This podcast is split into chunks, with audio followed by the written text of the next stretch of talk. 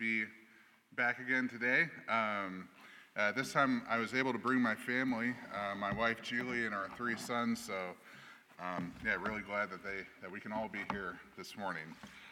Um, uh, this morning's uh, scripture reading comes from Matthew chapter 16, uh, 13 through 19. Again, Matthew 16, uh, 13 through 19. Hear the word of God. Now, when Jesus came into the district of Caesarea Philippi, he asked his disciples, Who do people say the Son of Man is? And they said, Some say John the Baptist, others say Elijah, and others Jeremiah or one of the prophets. He said to them, But who do you say that I am? Simon Peter replied, you are the Christ, the Son of the living God. And Jesus answered him, Blessed are you, Simon Barjona, for flesh and blood has not revealed this to you, but my Father who is in heaven. And I tell you, you are Peter, and on this rock I will build my church, and the gates of hell shall not prevail against it. I will give you the keys of the kingdom of heaven, and whatever you bind on earth shall be bound in heaven, and whatever you lo- lose on earth shall be loosed in heaven. Sends the reading of God's word. Let's pray. Father God, we're so thankful for your word. God, we're thankful um, how you have preserved it through the, the ages and how it speaks to us today. We're thankful for the way that it shows us who you are, and not only who you are, but uh, what you are doing, what you have done, what you are doing, and what you will do. And Father, as we read your word and study it, may your Holy Spirit apply it to our lives. May it stir our hearts and um, make us excited both about who you are and what you're doing. God, may your Holy Spirit add uh, your blessing uh, to your word. And we pray these things in Jesus' name. Amen. When we were in language school in Japan, a high school girl who is, a part, who is part Japanese uh, from one of our supporting churches in New Jersey was supposed to come and spend a week with us. Now, prior to her coming, uh, a friend from church, Etsuko san, uh, found out that we were hosting this girl on our first trip to Japan and she offered to help us host. When Etsuko asked in Japanese, How old is your friend? I responded, Nana Jusai. I should have said Ju Nanasai, 17, but I didn't. I said Nana Jusai, 70. 70 years old.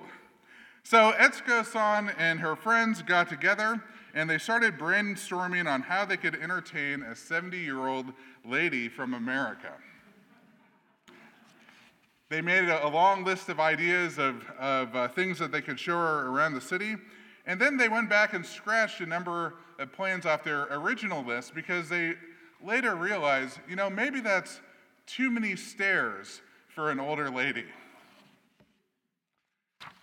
So on the day when I brought Lydia, um, over to Etsuko's house for a day of fun, you can imagine the surprise on everyone's face when my son Soren and I walked through the doors with Lydia.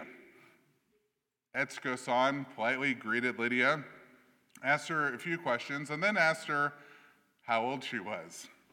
When she said 17, the room erupted with laughter. Ben, you said Nana Jusai 70, not Ju Nana Sai 17. We thought she was an older lady. Well, this is one of the many mistakes I have made in Japan.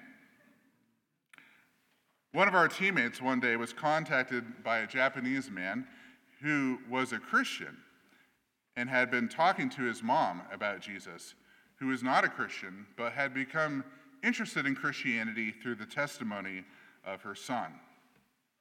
This man asked one of our teammates if she could pick up his elderly mother at the train station and take her to church. Well, of course, our teammate agreed.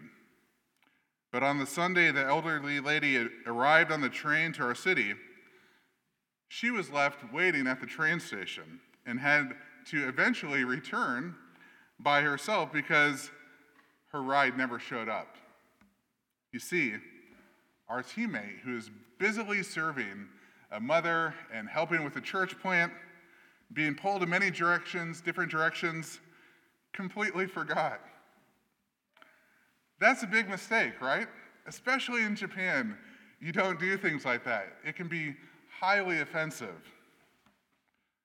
Well, of course, our teammate felt terrible and apologized profusely both to the son and her mother and his mother. And then another appointment was set up. And then that week, the elderly mother took the train into our city again, arrived at the station. But again, her ride never showed up. again, our teammate forgot. That's terrible, right? Well, this, by this time, you're probably wondering why our churches support Ben and his blundering teammates. Well, here's the point we are pleased to be working with a great team of competent and very hardworking missionaries. And by God's grace, our team has accomplished a lot. But we are not free from error, and we make mistakes. But thankfully, the fate of our mission does not depend on our own merit and competencies. We labor and sacrifice, but if the church depended strictly on our performance, we'd be in trouble.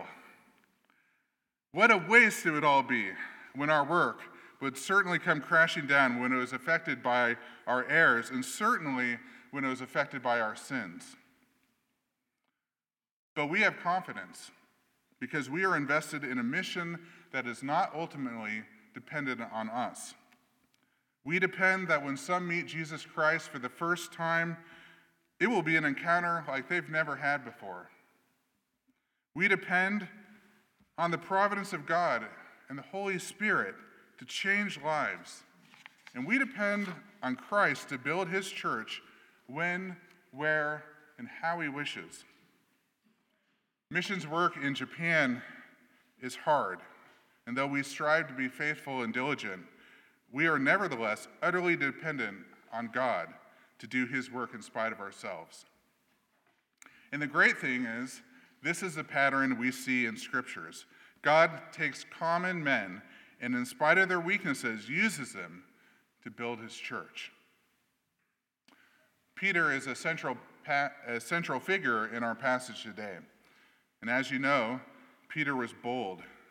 He was in Jesus' inner circle of friends and was used by, in mighty ways by God to build his church, including preaching with boldness at Pentecost, where some 3,000 souls were added to the church in one day. But Peter was also a man who made spectacular mistakes. Remember, Peter denied Christ three times before his crucifixion. Peter initially wanted Christianity without the cross and tried to persuade Jesus from going to Jerusalem. It's recorded in Galatians chapter 2 that Paul had to rebuke Peter because he acted cowardly in being afraid of eating with Gentiles when those of the circumcision party were watching. Peter was rightly revered in the early church. He was a man of God, was bold, had great faith, and was used the Lord, by the Lord in mighty ways. But nevertheless, if the church had to ultimately depend on Peter, it would have failed. It would have been a disaster. But thanks be to God, his work is not dependent on us, but is dependent on our Savior. In fact, if we will not participate in his plans, he will get his work done another way. But if we are willing to participate, we will be used in wonderful ways in spite of our many weaknesses. Now, in case you're wondering about the elderly lady left at the train station, the third, te- the third time, our teammate, who, by the way, is a great teammate and has been used in many wonderful ways by God, uh, she did remember. And eventually, in spite of our team's carelessness, eventually this lady became a Christian. And my language blunder, well, God used that too. Because the Japanese uh, ladies thought our friend was 70 years old, they planned a nice, calm dinner party for her. And a byproduct of that was the host of the party I first met that night started coming to church, and later was even going through baptism classes when my family returned to America. Thankfully, Christ is Lord of the harvest. The success of the kingdom of heaven is not ultimately dependent on us. So, what is it dependent upon? Let's take a closer look at our passage today and see three means God uses to make the kingdom of heaven unstoppable. Well, the first means that we see in this passage that God uses to make his kingdom unstoppable is the uniqueness of Christ, both in his person and message. This passage is one of the first times that Jesus really talks about the church per se. And so it is fitting that before he talks about the church, he gets straight to the issue of who he is. For if the church doesn't clearly understand who Jesus is, it will not only never get its missions right, but it won't even be a true church. In today's passage, Jesus starts by asking the disciples, Who do people say the Son of Man is? And the disciples reply that there are various answers. Some think he's a return of a specific prophet like Jeremiah or Elijah. Some think he's a prophet in general. But notice the people here have not reached a verdict on who he is. They are either not sure or are they, they are divided. But they have not made a clear evaluation and decision on who he is. And so it is today. Many people have never reached a clear verdict in their minds on who Jesus is. After this initial question, Jesus asked his disciples, "But who do you but who do you say that I am?" There's never been a more important question put to humanity. Who do you say that I am? There's been, a quite, there's been quite a stir created over Jesus. People flocking to Jesus with their problems. People taking the, the roofs off of other people's houses just so their friends could be seen by Jesus. All kinds of people seeking after him. Enormous crowds gathering to hear him speak. When people heard Jesus speak, they marveled. Not just because he was a carpenter's son, an uneducated man, they thought, teaching in a way that far exceeded his education, but also he was teaching with a boldness and authority that they had never heard before, and in ways that one in his day would not have dared talked. He was compassionate, loving, bold, a friend of sinners, just, and brilliant. And then there were the miracles. There were miracles of compassion, like the healing of the lame and blind, that would have surely called to mind the prophecies of the, of the, regarding the coming Messiah. And then there were miracles like the calming of the storm that were so powerful that left the disciples afraid and wondering, who is this that even the winds and waves obey him? Who do you say that Jesus is?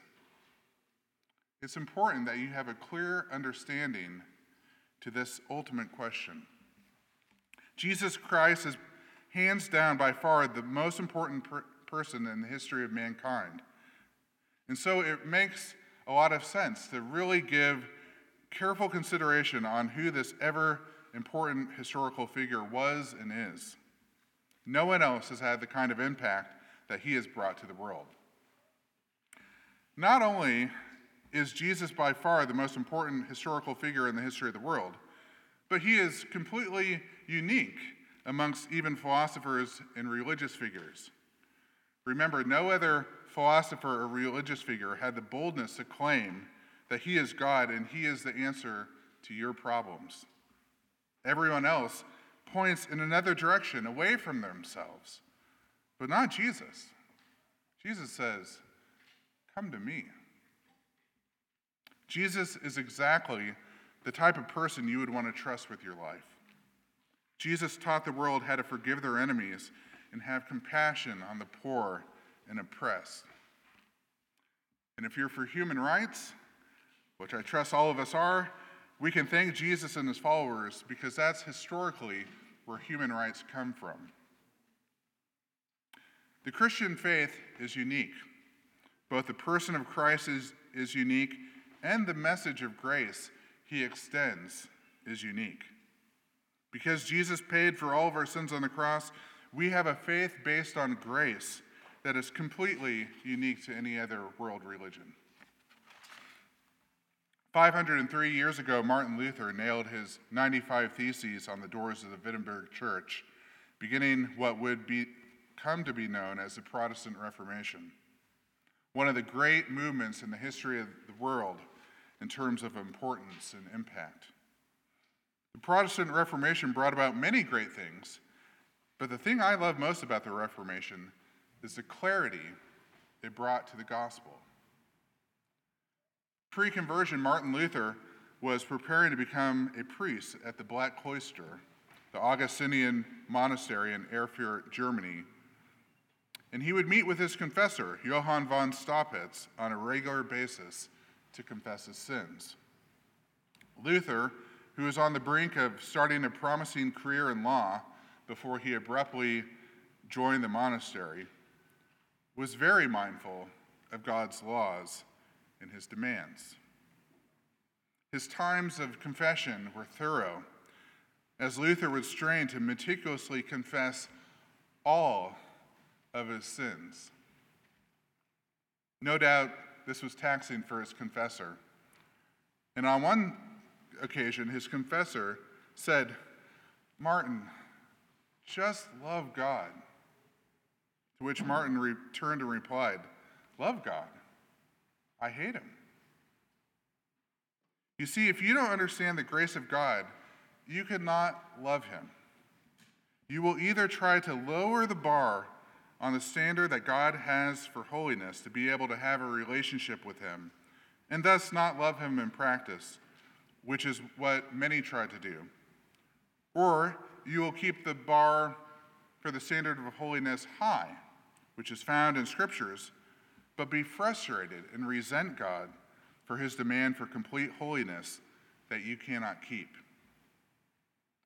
We need an alien righteousness, a righteousness not of our own. And that's exactly what Luther later came to realize. As Luther read through the book of Romans, he discovered that in fact we are not justified by our works, but we are justified by grace through faith. And when Luther came to grips with this truth, he, he felt that, he said, I felt that I was altogether born again and entered paradise itself through open gates. And I extolled my sweetest word, that is, righteousness of God, with a love as great as a hatred which, which I had before hated the word righteousness of God.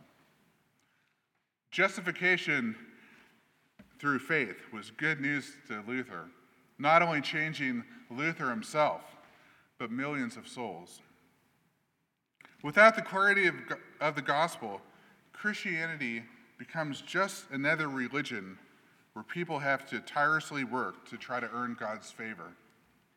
But since Jesus tells us to put our trust in Him as He went to the cross to pay a debt that we cannot pay, we have a faith that is wonderfully unique. We have a faith based on grace. Justification by grace through faith alone is a beautiful thing, and it is just as powerful today as it was in the 16th century or in the first century. About a year ago, uh, we had a group of eight Japanese university students from our ministry in Japan uh, fly over to visit us. Uh, we started the trip in Kansas City, spent 10 days at a partnering church in Columbia, Missouri, and then concluded our trip in New York City uh, just weeks before COVID hit. In Columbia, we did a Bible study with the college pastor. And on the day we talked about grace, the college pastor asked him, What kind of things do you think can get you into heaven? some of these Japanese students had never done a Bible study before. Some had studied the Bible with us before, but the Japanese students who had never studied the Bible before filled up the whiteboard with good things like being honest and helping the poor they thought might get you into heaven. And when the college pastor drew a big X through these good deeds, their mouth hit the floor. He explained that though these were all good things to do, nothing anyone can do can contribute to their salvation. It's a complete work of grace. Our salvation was paid for alone by the precious blood of Christ on the cross. Grace is shocking and oh so good. Jesus is the most important person who ever lived. He is unique amongst religious figures, both in terms of person and message. Jesus asks, Who do you say that I am? If you haven't already, you need to be certain that you've reached a verdict. In verse 16, Peter answers the question with, You are the Christ, the Son of the living God. The first means in this passage that God uses to make his kingdom of heaven unstoppable is the uniqueness of Jesus Christ, both in his person and message. The second means we will now look at is God's personal revealing of Christ to individuals. In verse 17, Jesus tells Peter that it wasn't because of his flesh and bone that he understood who Jesus was, but that it was revealed to him by God the Father. It's just like Lydia in chapter 16, where it's recorded the Lord opened her heart to pay attention to what was being said by Paul, and having believed, was baptized. Paul says in Ephesians 2 8 through 9, For by grace you have been saved through faith, and this is not your own doing. It, it is a gift of God, not a result of works, so that no one may boast. Because we are dead in our trespasses and sins, and unable to respond to him in faith, we cannot see Jesus for who he is by ourselves. We need God to reveal it to us. Jesus tells Nicodemus in John's Gospel, unless one is born again, he cannot see the kingdom of God. Japan is a hard place for the gospel. Some have referred to it as a missionary graveyard because so many have been discouraged and gone home. Even entire mission agencies have pulled out of Japan. When we officially became MTW missionaries, we were in Atlanta at the agency headquarters. And that evening, we also went to visit my old host family from Korea that had recently moved to Atlanta. When I told my Korean host dad who had considerable business experience in Japan and knew the culture well, that we were becoming missionaries there, he said to me, Ben, the Japanese will not become Christians. We've gone all in as long term missionaries, and in a sense, I feel completely helpless to have any spiritual breakthroughs. But that's how I should feel, right? I should feel that I am powerless in my flesh. But God can do whatever He wants. And what He wants is to build His church. And in Japan, He's doing just that. When the seminary in our city, Christ Bible Institute, first started years ago, it was held on the second floor of our church, Nishin Christ Church. And during that time, there was a Korean seminary professor who came over to Japan to teach a short term course at the seminary. And as this professor was nearing the date to return home, he became convicted that though he was teaching classes at the seminary daily, he hadn't really tried to reach out to any non Christians in Japan with the gospel. And so one day, during his last week in Japan, he decided he would walk up on campus at the university a block away so that he could try to share the gospel with students. And on that day, he met a guy named Kaji and shared the gospel with him. And Kaji believed. Right then and there. It's simply incredible. Kaji is now a dear friend and coworker.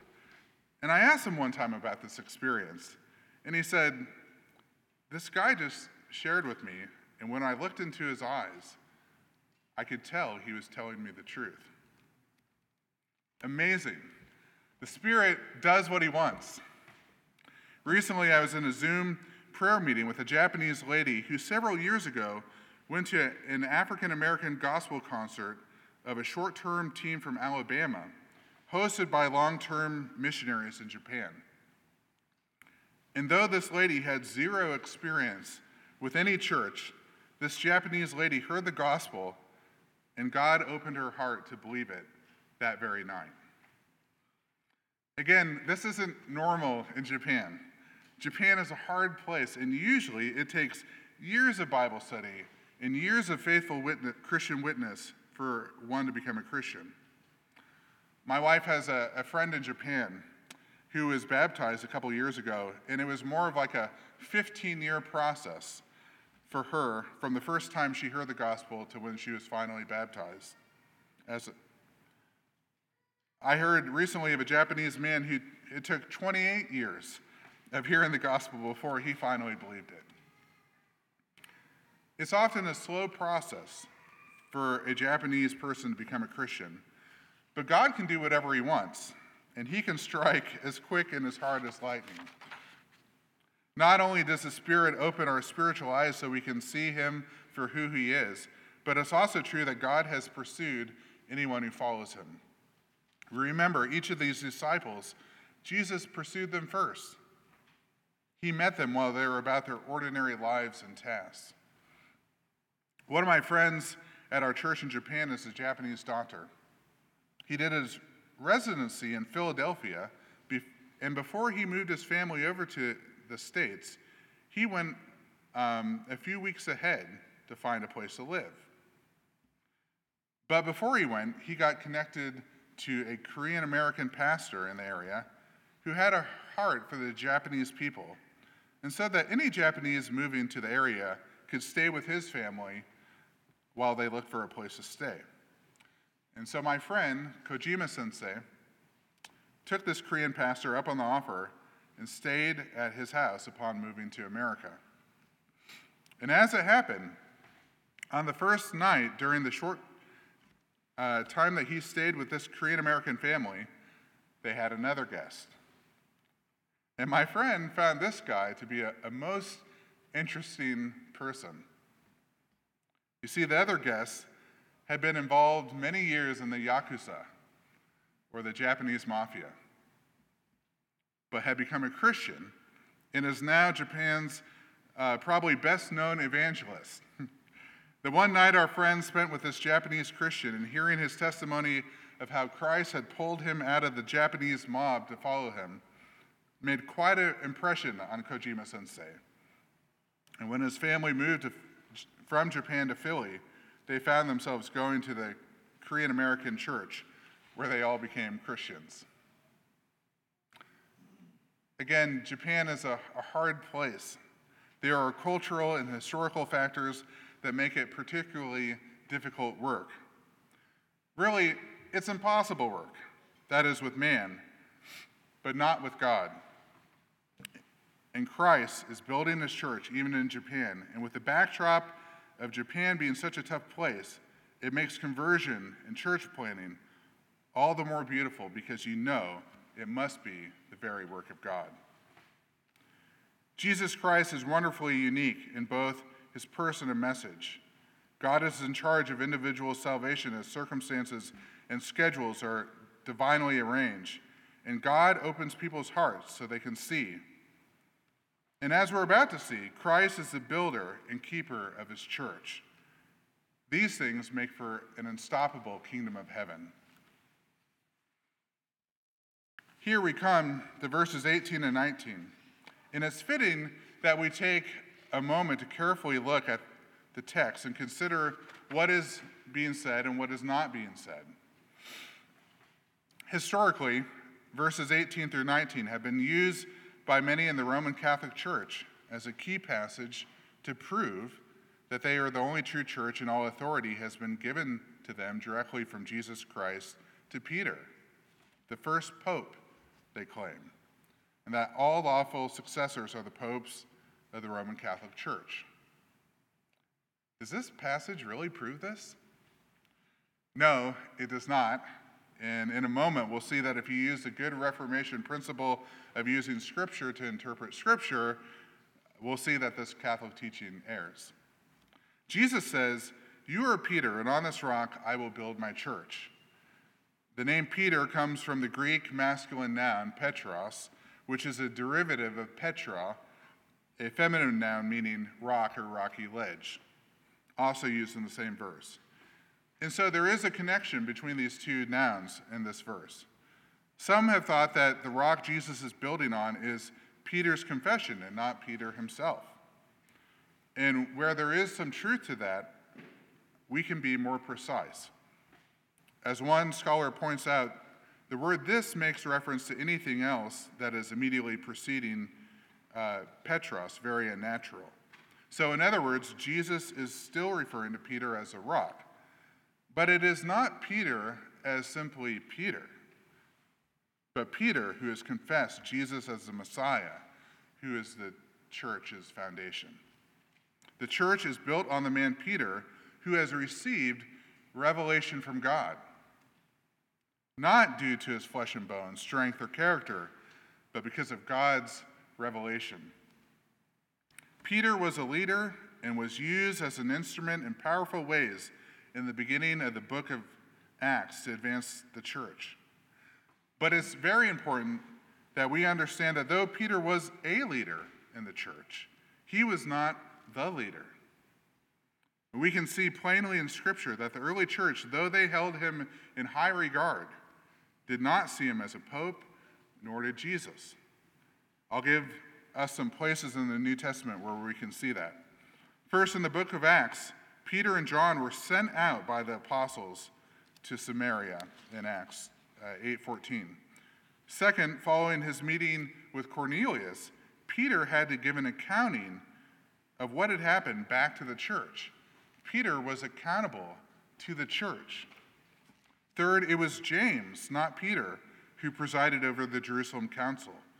If Peter was seen by the early church as a pope, we would have ex- ex- expected that Peter would have presided over this meeting. And fourthly, the Apostle Paul rebukes Peter sharply in the second chapter of Galatians about not eating with Gentiles. Paul speaks to Peter as a peer, not as his pope. And finally, it is particularly noteworthy that though Jesus is speaking to Peter, who made the, confer- the first confession, the promise Jesus makes to Peter about binding and loosing in 1619 is again promised to the 12 just two chapters later in 1818. This is even in the context of Jesus asking his disciples, who is, I'm sorry, this is even in the context of, dis, of the disciples asking Jesus, who is the greatest in the kingdom of heaven? That would have been a great time for Jesus to reaffirm that the Pope is the leader of the church and carries Pope like authority, if Jesus had meant that in our passage today. But Jesus didn't mean that. And he gives the same authority he gave to Peter also to the 12. As they preached the gospel and administered church discipline, the kingdom would be bound and loosed, open to some and shut to others. Peter was highly respected a highly respected leader of the church, but he was just that. He was a leader, not the leader. Let's consider Ephesians 2:20 through 22 to, bring further clarity to our thinking. It says, "Built on the foundation of the apostles and prophets, Christ Jesus himself being the chief cornerstone, in whom the whole structure being joined together grows into a holy temple in the Lord. In him you also are being built together in a dwelling place for God by the Spirit. Notice that Paul says in a very real way the church is built on the foundation of the apostles, and he adds prophets. But notice that he says apostles plural, not just Peter. It is clear in Ephesians and in our main passage today in Matthew who the, the leader of the churches. It's the Lord Jesus Christ himself. He is the chief cornerstone, by far the most important piece of the building. Paul says in Ephesians 2:21 that the whole structure or church is being joined together into a holy temple by the Lord himself. Back to Matthew, Jesus says, "I will build my church." He is the builder and the owner of the church. Jesus says, I will build it, and it's my church. I'm thankful for a couple of truths we see here. One is that there is clearly a plurality of leaders in the early church. And two, that Jesus Christ is our ultimate leader, the builder and keeper of the church. We fight against real forces of darkness and evil. The Bible is very clear about this. And here, Jesus speaks about the powers of hell as having a stronghold with its gates. It's not that the church will not face very real and serious obstacles, it will.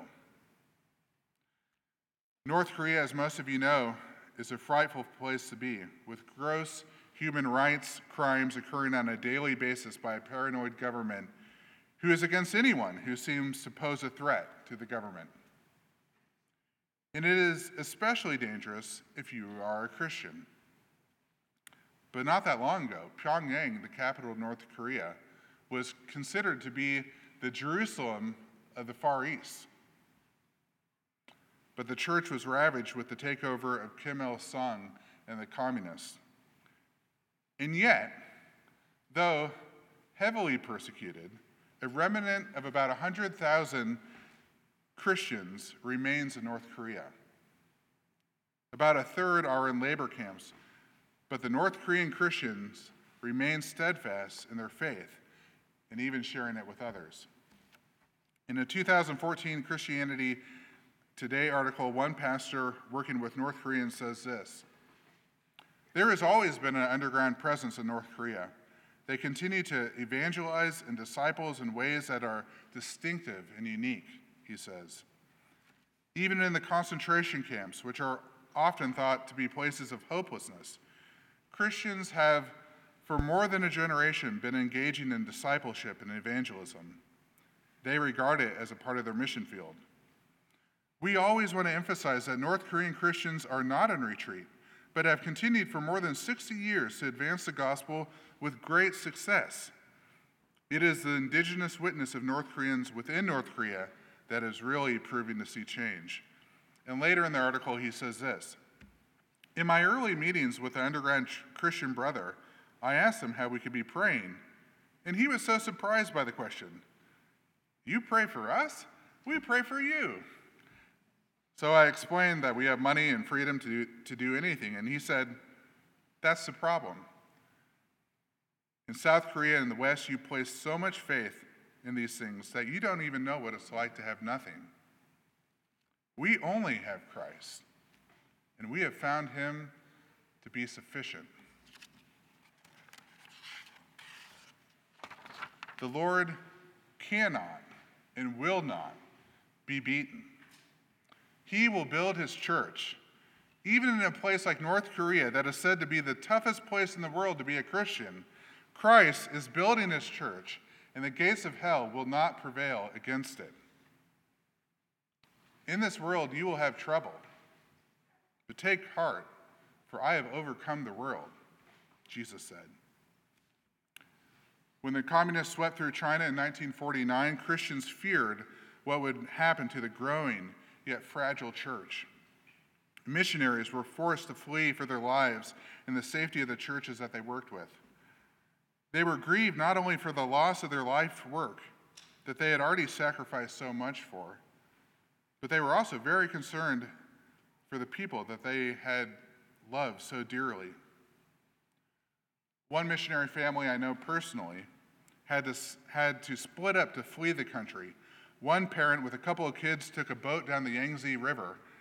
The other parent had to take a train with the other children, and they would meet at a port where they would sail to Japan the first country that they could get to to save their lives.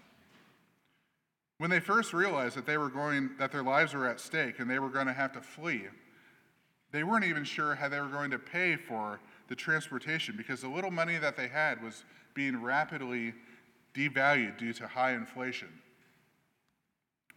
But just a couple days before they were about to leave, a letter arrived in the mail from a lady in America who, six weeks earlier, before any of this had gone down and was completely unaware of the political events that were happening in China, felt prompted by the Holy Spirit to put $50 in the mail to these missionaries. Now, with this $50, they had enough money to pay for a boat to Japan. This was the story of the Young family, pioneer Presbyterian missionaries to our city of Nagoya, Japan. At first, they were just fleeing for their lives, but then they decided to stay in Japan. And so John Young and his family decided to live in Nagoya, Japan. And in the years that followed, they started holding Bible studies on the tiger skin rug in the home of their first convert. And in the years that followed, planted a church. Their father, John Young, helped to start our denomination. And his son, Bruce Young, was our team's first team leader. This was the beginning of our team in Nagoya, Japan. The fleeing of communists in China gave birth to the work in Nagoya, Japan. All the while, Christians were fearful that the church in China would collapse under the heavy persecution of the communists. And so, great efforts were used to lift up the nation of China with prayer. And as you might know, God worked through those prayers to actually have the church boom, even in the spite of the absence of missionaries during this time. It's a sure deal. Christ will build his church, and the gates of hell will not prevail against it. It's a sure investment in your prayers, times, talents, money, and even lives, whether that's here in America or to the uttermost parts of the earth. Some individual projects will not go as we had hoped, but Christ will build his church and will not fail. We've read the, the last chapter in the story of Revelation, and we know some from every tribe and tongue will worship the Lamb. We serve a beautiful Savior. He is unique in his person and message. He is in charge of our individual salvation as he opens up our hearts to the gospel and he is the builder and keeper of his church. Consequently, his kingdom is unstoppable.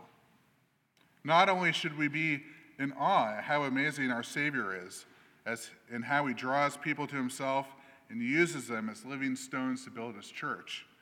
But since Christ is the builder and keeper of his church, let us not be hindered or discouraged by being a part of this great endeavor that we're called to, laboring with him as he builds his church. Let's pray.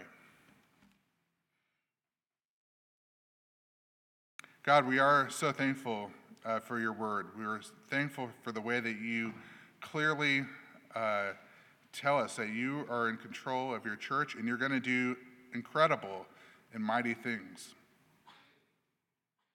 You've already done incredible and mighty things, um, but you're going to continue to, do even more.